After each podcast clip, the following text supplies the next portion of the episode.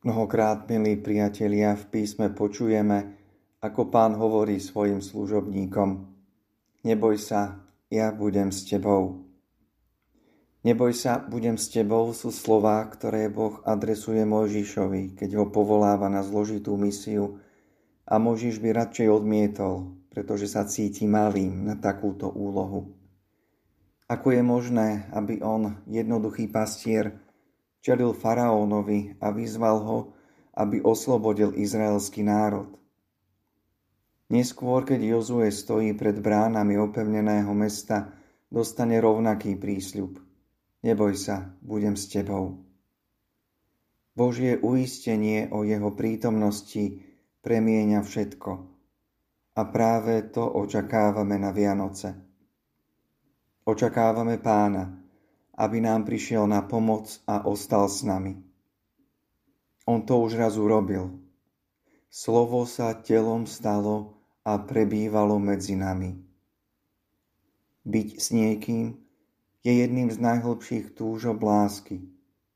Je to jediná vec, na ktorej záleží. Byť s tým, koho milujeme, a byť s tým, kto miluje nás. Všetko ostatné je druhoradé.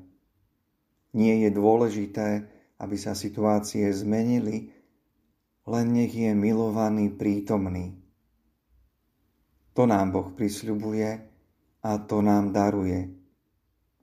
Mnohokrát nemení veci, ale vstupuje do ich diania. A práve preto, že je tam on, vnútorne sa všetko mení. Boh Mojžišovi nedal vojsko, aby mohol zvládnuť svoju úlohu, ale bol s ním. Keď bol s ním Pán, nemožné veci sa stali možnými. To isté sa deje aj nám. Pán nemení vonkajšie okolnosti, ale ostáva prítomný, ostáva s nami a tým sa všetko mení.